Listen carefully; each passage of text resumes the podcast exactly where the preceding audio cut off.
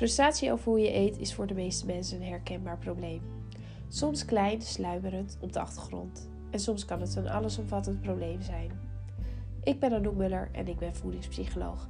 Met deze podcast geef ik je inspiratie, tips over hoe je een gezonde relatie met voeding krijgt.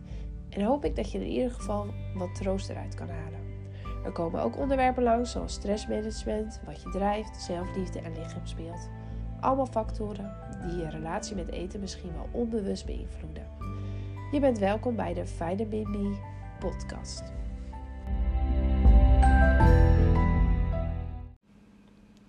We gaan het vandaag hebben over slow living. En dat betekent eigenlijk vertragen. Vertragen in het leven, minder willen in het leven. En niet meer de hele tijd druk, druk, druk zijn. En ik kan me daar zelf wel in vinden. En toevallig was ik afgelopen week een boek aan het lezen die ook daarop neerkwam. Dat wist ik niet eens. Die heet 4000 weken, je tijd op aarde en hoe ermee om te gaan. En dat vond ik ook, heb ik ook mooie dingen uitgehaald waar ik over wil vertellen. En sowieso heb ik een blog geschreven met 10 tips om uh, meer slow living in je leven te implementeren. Uh, waardoor je meer voldoening uit je leven haalt en meer kunt genieten. Want dat is het idee daarachter: dat je meer in het moment kunt zijn. In plaats van dat je de hele tijd in je hoofd al bezig bent met het volgende wat moet gebeuren. En de hele tijd lijstjes aan het afwerken bent. En het een soort ratrace kan worden in je hoofd. Van dingen die gedaan moeten worden totdat je naar bed gaat en weer opstaat. En dan weer, oké, go, go, go, want ik moet heel veel dingen doen. Want feit is dat we altijd dingen te doen blijven houden. Hoe hard we ook gaan rennen, ook al kunnen we, gaan we efficiënter werken en kunnen we superveel dingen afkruisen op een dag, dan komen er altijd nieuwe dingen. Of überhaupt in je hoofd misschien nieuwe ideeën op van, oh, maar ik heb nu dit af, dus dan kan ik dat gaan doen. Zo werkt het gewoon. En sowieso was wat ik uit dat boek haalde, wat ze heel mooi uitlegde, vond ik, van 4000 weken, was dat um, het leven sowieso bestaat uit keuzes maken. In het moment kun je één ding doen en daarmee kies je eigenlijk voor duizenden dingen om niet te doen. Dus op het moment dat ik kies om een podcast te maken, zijn er heel veel dingen die ik kies om niet te doen, die eigenlijk ook zouden kunnen gebeuren en die misschien goed zouden zijn. En daarin vrede vinden dat je dus echt intentioneel kiest voor wat je gaat doen. En ook intentioneel kiest om heel veel dingen niet te gaan doen. In plaats van het jezelf te verwijten. Dat kan heel veel rust geven in je hoofd. Want zoals ik al zei, uiteindelijk je moet kiezen. En er zijn altijd heel veel dingen die je niet kan doen. Bij momenten, bij alle momenten. En jezelf daarvoor dat verwijten, dat is eigenlijk heel irrationeel om te doen. Mooi is ook, iedereen heeft 24 uur in de dag. Dus, nou ja, sterker nog, wij hebben het natuurlijk ingedeeld om het te hakken in 24 uren, in dagen. Maar eigenlijk is het gewoon zo, je leeft. Je leeft of je leeft niet. En als je niet leeft, dan is je tijd op. En zolang je leeft, heb je tijd.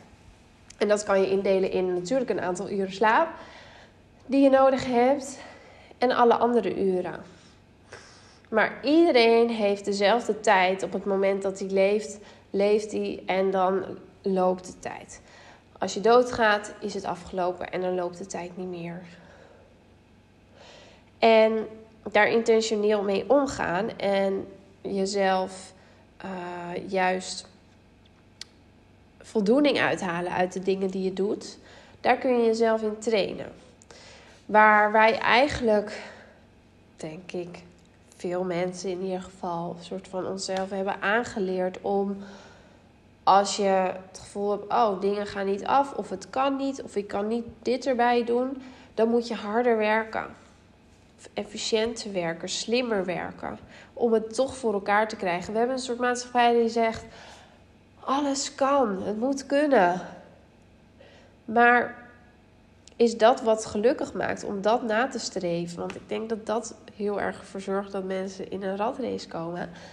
Ehm, het maakt veel gelukkiger, merk ik, om juist te vertragen en ervoor te kiezen om heel veel dingen niet te doen.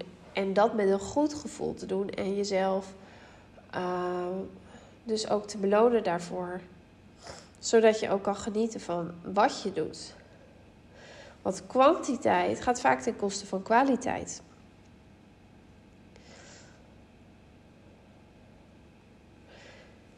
Nou, ik ga een paar punten beschrijven die ook in mijn blog staan.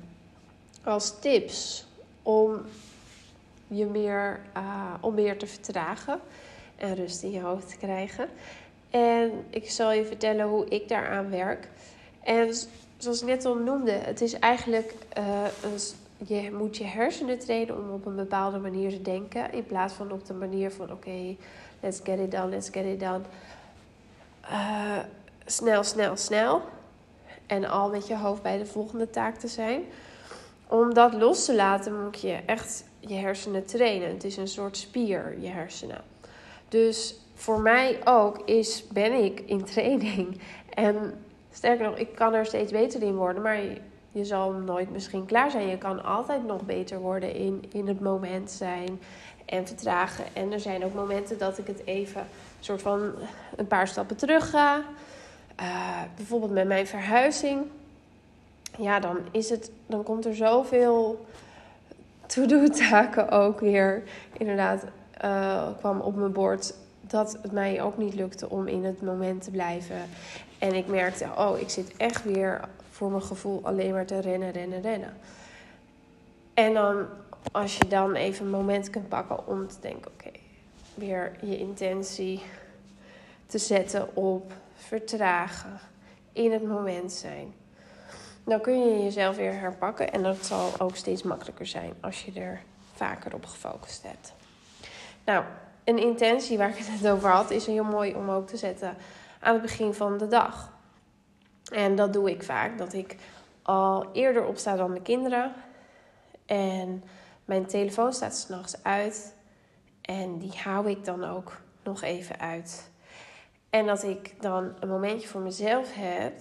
heb en, uh, en vaak heb ik een schriftje, bepaalde intenties al opstaan van die tijd van die periode in mijn leven wat ik op dat moment nodig heb om op te focussen. Dat kan dus zijn letterlijk dit. Ehm, ik heb alle tijd of ik heb alleen prioriteit en geen tijd. Dus als ik wil focussen op vertragen of ik ben alleen maar liefde. Als ik graag heel liefdevol door de dag ga. Ik ben geduldig. Ik ben een geduldige moeder. Als ik bijvoorbeeld daarop wil focussen als moeder. En door dat te doen, heeft dat eigenlijk, vloeit dat, dat gevoel uit door de hele dag. En er zijn eigenlijk heel veel manieren om uh, de dag met intentie te beginnen. Je kunt gaan schrijven, doe ik soms ook. Of even bezig zijn met je lichaam, een beetje stretchen. Of een, een bepaalde workout doen als dat fijn voelt. Mindfulness oefeningen doen. Excuus, ik moet niezen. En dit zit echt een positieve toon voor de dag. Pardon. Nummer twee is ruim op en vereenvoudig je huis. Nou, er wordt heel veel op het internet gezegd over minimalisme. En uh, ik zie ook hele extreme voorbeelden van minimalisme. En als je daar gelukkig van wordt, dan moet je dat zeker doen. Uh, dat is niet waar ik gelukkig van word, hoe ik het nu toepas. Maar wat ik wel heel duidelijk merk, is dat een rommelig huis echt leidt tot een rommelig hoofd. En dat hoor ik eigenlijk van iedereen. Dus volgens mij is dat voor iedereen wel het geval. En door dus het huis wel opgeruimd te houden, of zo opgeruimd mogelijk. Want ik heb zelf twee kinderen van twee en vier. En ik weet dat dat heus niet continu kan. Maar wat, hoe ik het dus implementeer, is dat ik altijd zorg dat s'avonds het huis weer netjes is. dat ik met een, uh, met een opgeruimd huis daarna ga ontspannen in de avond. En als ik naar bed ga en ik word wakker, dan kom ik, word ik ook wakker in een opgeruimd huis. En dat helpt heel erg om ook rust in mijn hoofd te voelen. En ja, praktisch is daarvoor gewoon nodig dat ik ontspul. Dat ik uh, regelmatig door alle spullen ga. En vooral ook bijvoorbeeld speelgoed van de kinderen kan uit de hand lopen. Of bijvoorbeeld allerlei uh, stokjes en veertjes en steentjes die ze willen bewaren. Die uh, ook even op dat moment ga uitzoeken. Ik zelf doe dat vaak met de kinderen. Want ik vind het erg sneu als ze dan zich uh, verdrietig zijn als iets bijvoorbeeld opgeruimd is of weg is. En spullen die nog goed te gebruiken zijn, waar mijn kinderen mee uitgespeeld zijn, die doneer ik. En of geef ik aan iemand die het wel wil hebben in mijn omgeving. En spullen die stuk zijn. Speelgoed gaat ook wel een stuk natuurlijk. Die uh, gooi ik gewoon weg. En ik merk dat dat heel belangrijk is. Sowieso roteer ik het speelgoed van de kinderen. Dus ik heb nooit al het speelgoed uh, voor het grijpen voor de kinderen. Want ik merk dat ze het soms ook heel leuk vinden om het gewoon te pakken.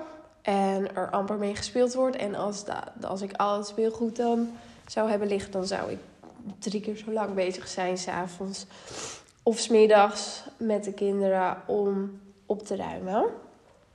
Dus misschien een tipje is dat ik eigenlijk heel veel speelgoed opberg in de kasten en een aantal dingen beneden heb liggen om mee te spelen. Een aantal dingen in hun kamer. Maar eigenlijk maar heel minimalistisch. En dan elke maand ongeveer wissel ik het om. Dus dan breng ik het speelgoed naar boven. En dan kijk ik ook altijd samen met de kinderen van... Nou, wat vinden jullie leuk om nu beneden te zetten? En dat haal ik dan uit de kasten. En zo kan ik toch een redelijk opgeruimd huis hebben met regelmaat. Waardoor, uh, en is het eenvoudiger, het huis, om het bij te houden. En dat is ook echt een goede om te kijken naar systemen hoe jij eenvoudig je huishouden bij kan houden. En dan nummer drie staat geniet van het koken en eten. Nou, dat is natuurlijk ook eentje voor voedingspsychologie, waar ik al wel vaker over heb gepraat. Um, het is heel mooi om als je eet er echt de tijd voor te nemen. Dus ervoor te gaan zitten, de tafel leuk te dekken en bewust het op te snuiven hoe lekker het ruikt, er naar te kijken. En het echt te proeven. Dus echt even voelen van hoe voelt het in mijn mond, hoe proeft het. En dan ben je echt mindful aan het eten.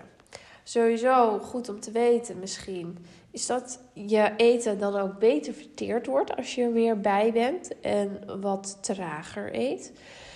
En dat ook de kans groot is dat je minder snel weer trek hebt. En het kan ook op die manier een hele leuke manier zijn om uh, gezelschap te hebben van je huisgenoten. Nummer 4, qua tip voor slow living, is ontkoppel af en toe van de wereld. Ik zelf heb daar echt behoefte aan om even soms geen contact met de wereld te hebben. En wat bedoel ik met de wereld is dat, uh, nou ja, via je telefoon heb je natuurlijk altijd appjes en mails. Mails van allerlei bedrijven, appjes van vrienden en kennissen. En soms is dat heel fijn en heel handig, maar soms heb ik ook behoefte, voel ik gewoon van, oeh, ik wil even niet al die prikkels van buitenaf. Of dan word je toch in iemand anders wereld gesleurd. Terwijl je gewoon thuis bent. Bijvoorbeeld met je kinderen bezig. En door zo'n appje van een vriendin die iets vertelt. Of een familielid. Word je even in iemands andere wereld gesleurd. En dat wil ik niet altijd. Daar ga ik hier heel intentioneel mee om. Waardoor ik in ieder geval de dagen dat ik thuis ben met de kinderen. De telefoon vaak gewoon weg heb liggen uit het zicht. En dan heb ik hem wel op geluid Ehm, zodat ik het hoor als ik gebeld word. Maar alle WhatsApp uh, chats heb ik op stil. Behalve die van mijn man. Omdat ik weet dat dat misschien iets belangrijks kan zijn. Waar ik wel meteen op wil reageren. Sowieso vind ik het gewoon prettig om daarvan wel meteen te weten als hij appt. En voor alle andere appjes weet ik dat heeft geen haast waarschijnlijk om dat te horen. En mocht het wel haast hebben, hebben dan zal diegene mij gaan bellen. Als ik niet meteen reageer. Want dat is wel het logische om te gaan doen. Als iemand niet reageert op je app en jij hebt per se antwoord nodig op dat moment. Dus dat is een manier hoe ik. Uh, hoe het mij lukt om ook beter in het moment te zijn. En in even de wereld te zijn waar ik op dat moment ben. In plaats van dat die wereld veel groter wordt gemaakt. Plus, wat ik doe is als ik naar bed ga, dan, en dat is, is ook een mooie punt 5, is geef prioriteit aan rust en slaap. En daar is dit puntje ook goed voor, is dat ik eigenlijk meestal rond 8 uur de telefoon uitzet ook. Um, dan reageer ik op een laatste appje als dat nodig is. Dan zet ik hem uit. En dat vind ik heerlijk. Dan denk ik, oké, rust. Ik ben er natuurlijk ook inderdaad via, de tele via bellen niet bereikbaar. Wat voor een of ander noodgeval uh, misschien bij familie of iets niet fijn is. Maar ik weet dat mijn man, die doet dat liever niet. Zijn telefoon uitzetten. Dus die, er is altijd een telefoon in huis die gebeld kan worden bij noodgevallen. En eigenlijk, een van mijn familie weet allemaal wel dat ik s'nachts mijn telefoon uit heb. En sowieso is het logisch. Als ik niet bereikbaar ben en de nood is hoog, dat mijn man, dat ze mij proberen te bereiken via mijn man. Dus het is gelukkig nog nooit voorgekomen dat iemand mij per se nodig had toen ik mijn telefoon uit had. Um, maar zo heb ik dat ook uh, gedekt. En ik vind het heel fijn dus om even die prikkels niet te hebben. Sowieso ook om mezelf te beschermen tegen verleiding. Om misschien te lang nog uh, op Pinterest te zitten. Of Instagram. Of, of uh, Facebook. Hoewel ik tegenwoordig Facebook en Instagram niet eens op mijn telefoon heb zitten. Enkel op de momentjes dat ik even iets upload voor Vitamin Me. Maar voor de rest heb ik die social media er niet op zitten, maar wel Pinterest. En daar kan ik. Uh, daar wil ik mezelf ook tegen beschermen dat ik dat in de avond niet te lang ga doen. Nutteloos. Dus op die manier is het fijn dat het uitstaat. En ik vind het ook weer even fijn dus om in de avond mijn wereldje klein te maken naar mijn eigen huis. En de rest even te laten voor wat het is. En dat doe ik dus tot de volgende ochtend na mijn ontbijt. Na mijn ontbijt zet ik mijn telefoon weer aan en dan ga ik lezen of er uh, iets is waar ik op moet reageren op dat moment. Nou, nummer 5 is dus geef prioriteit aan rust en slaap. En daarvoor is de telefoon al eerder uitzetten ook heel goed. Ik denk dat iedereen inmiddels wel weet dat blauw licht niet goed is voor je slaap. Um, nou moet ik zeggen dat ik zelf ook nog wel eens uh, avonds tv kijk voordat ik ga slapen. Ik zelf heb ook gelukkig niet echt moeite om in slaap te vallen. Maar als je zelf wel moeite hebt, dan zou dat wel iets kunnen zijn waar je op kan letten. Dat je dat ook niet doet voor het slapen gaan. Soms lees ik een boek, soms ga ik even tv kijken. Soms ga ik even schrijven. Of wandelen. Uh, gisteravond heb ik even lekker gefietst. Uh, met een podcast op. Vond ik heel relaxed. En uh, ja, dat is wel het beste voor je slaap om eigenlijk iets te doen zonder schermen. En slaap is gewoon heel belangrijk voor je welzijn en is heel belangrijk om prioriteit te geven en niet op te offeren om weer dingen gedaan te krijgen. Want dat is gewoon de basis om sowieso de dingen die je doet als je wakker bent goed te doen. En met voldoening te doen en van te kunnen genieten. En gezond te blijven. Wat toch ook wel heel belangrijk is. Waardoor je meer tijd hebt. Want dan blijf je langer leven. Even kijken. Heb ik alles besproken wat ik wilde bespreken? Ik denk het wel. Ik heb nog meer punten die ik kan uh, bespreken over wat helpt om te vertragen in het moment te zijn en meer voldoening uit de tijd te halen die je hebt. En daar ga ik de volgende podcast over door. Onder andere over de natuur ga ik het hebben, nee zeggen, et cetera. En um, hoe ik het nu doe, dat hoeft helemaal niet jouw manier te zijn. Ik geef gewoon mijn input, omdat ik weet dat het fijn is om een soort van ideeën te krijgen. En misschien ook juist erachter komen wat jij niet wil. Dat je denkt, oh, maar nee, dat is iets wat niet past bij mij. En dat is wat wel past bij mij. Uiteindelijk moet je voelen van, hé, hey, waar, wat geeft mij rust? Ik voel bijvoorbeeld heel duidelijk als ik Instagram op mijn telefoon heb dat dat onrust geeft. Als ik daar even op heb gezeten, dat mijn hoofd soort van drukker, voller zit. En ik zelf, als ik er echt over nadenk, merk dat ik er niks echt uithaal. Dus heb ik het nu niet op mijn telefoon. En um, ja, zo kan je voor jezelf kijken wat nou voor je werkt en wat niet voor je werkt. En uh, dat gaan implementeren. Dus ik hoop dat jullie uh, iets uit deze podcast hebben gehaald, hebt gehaald.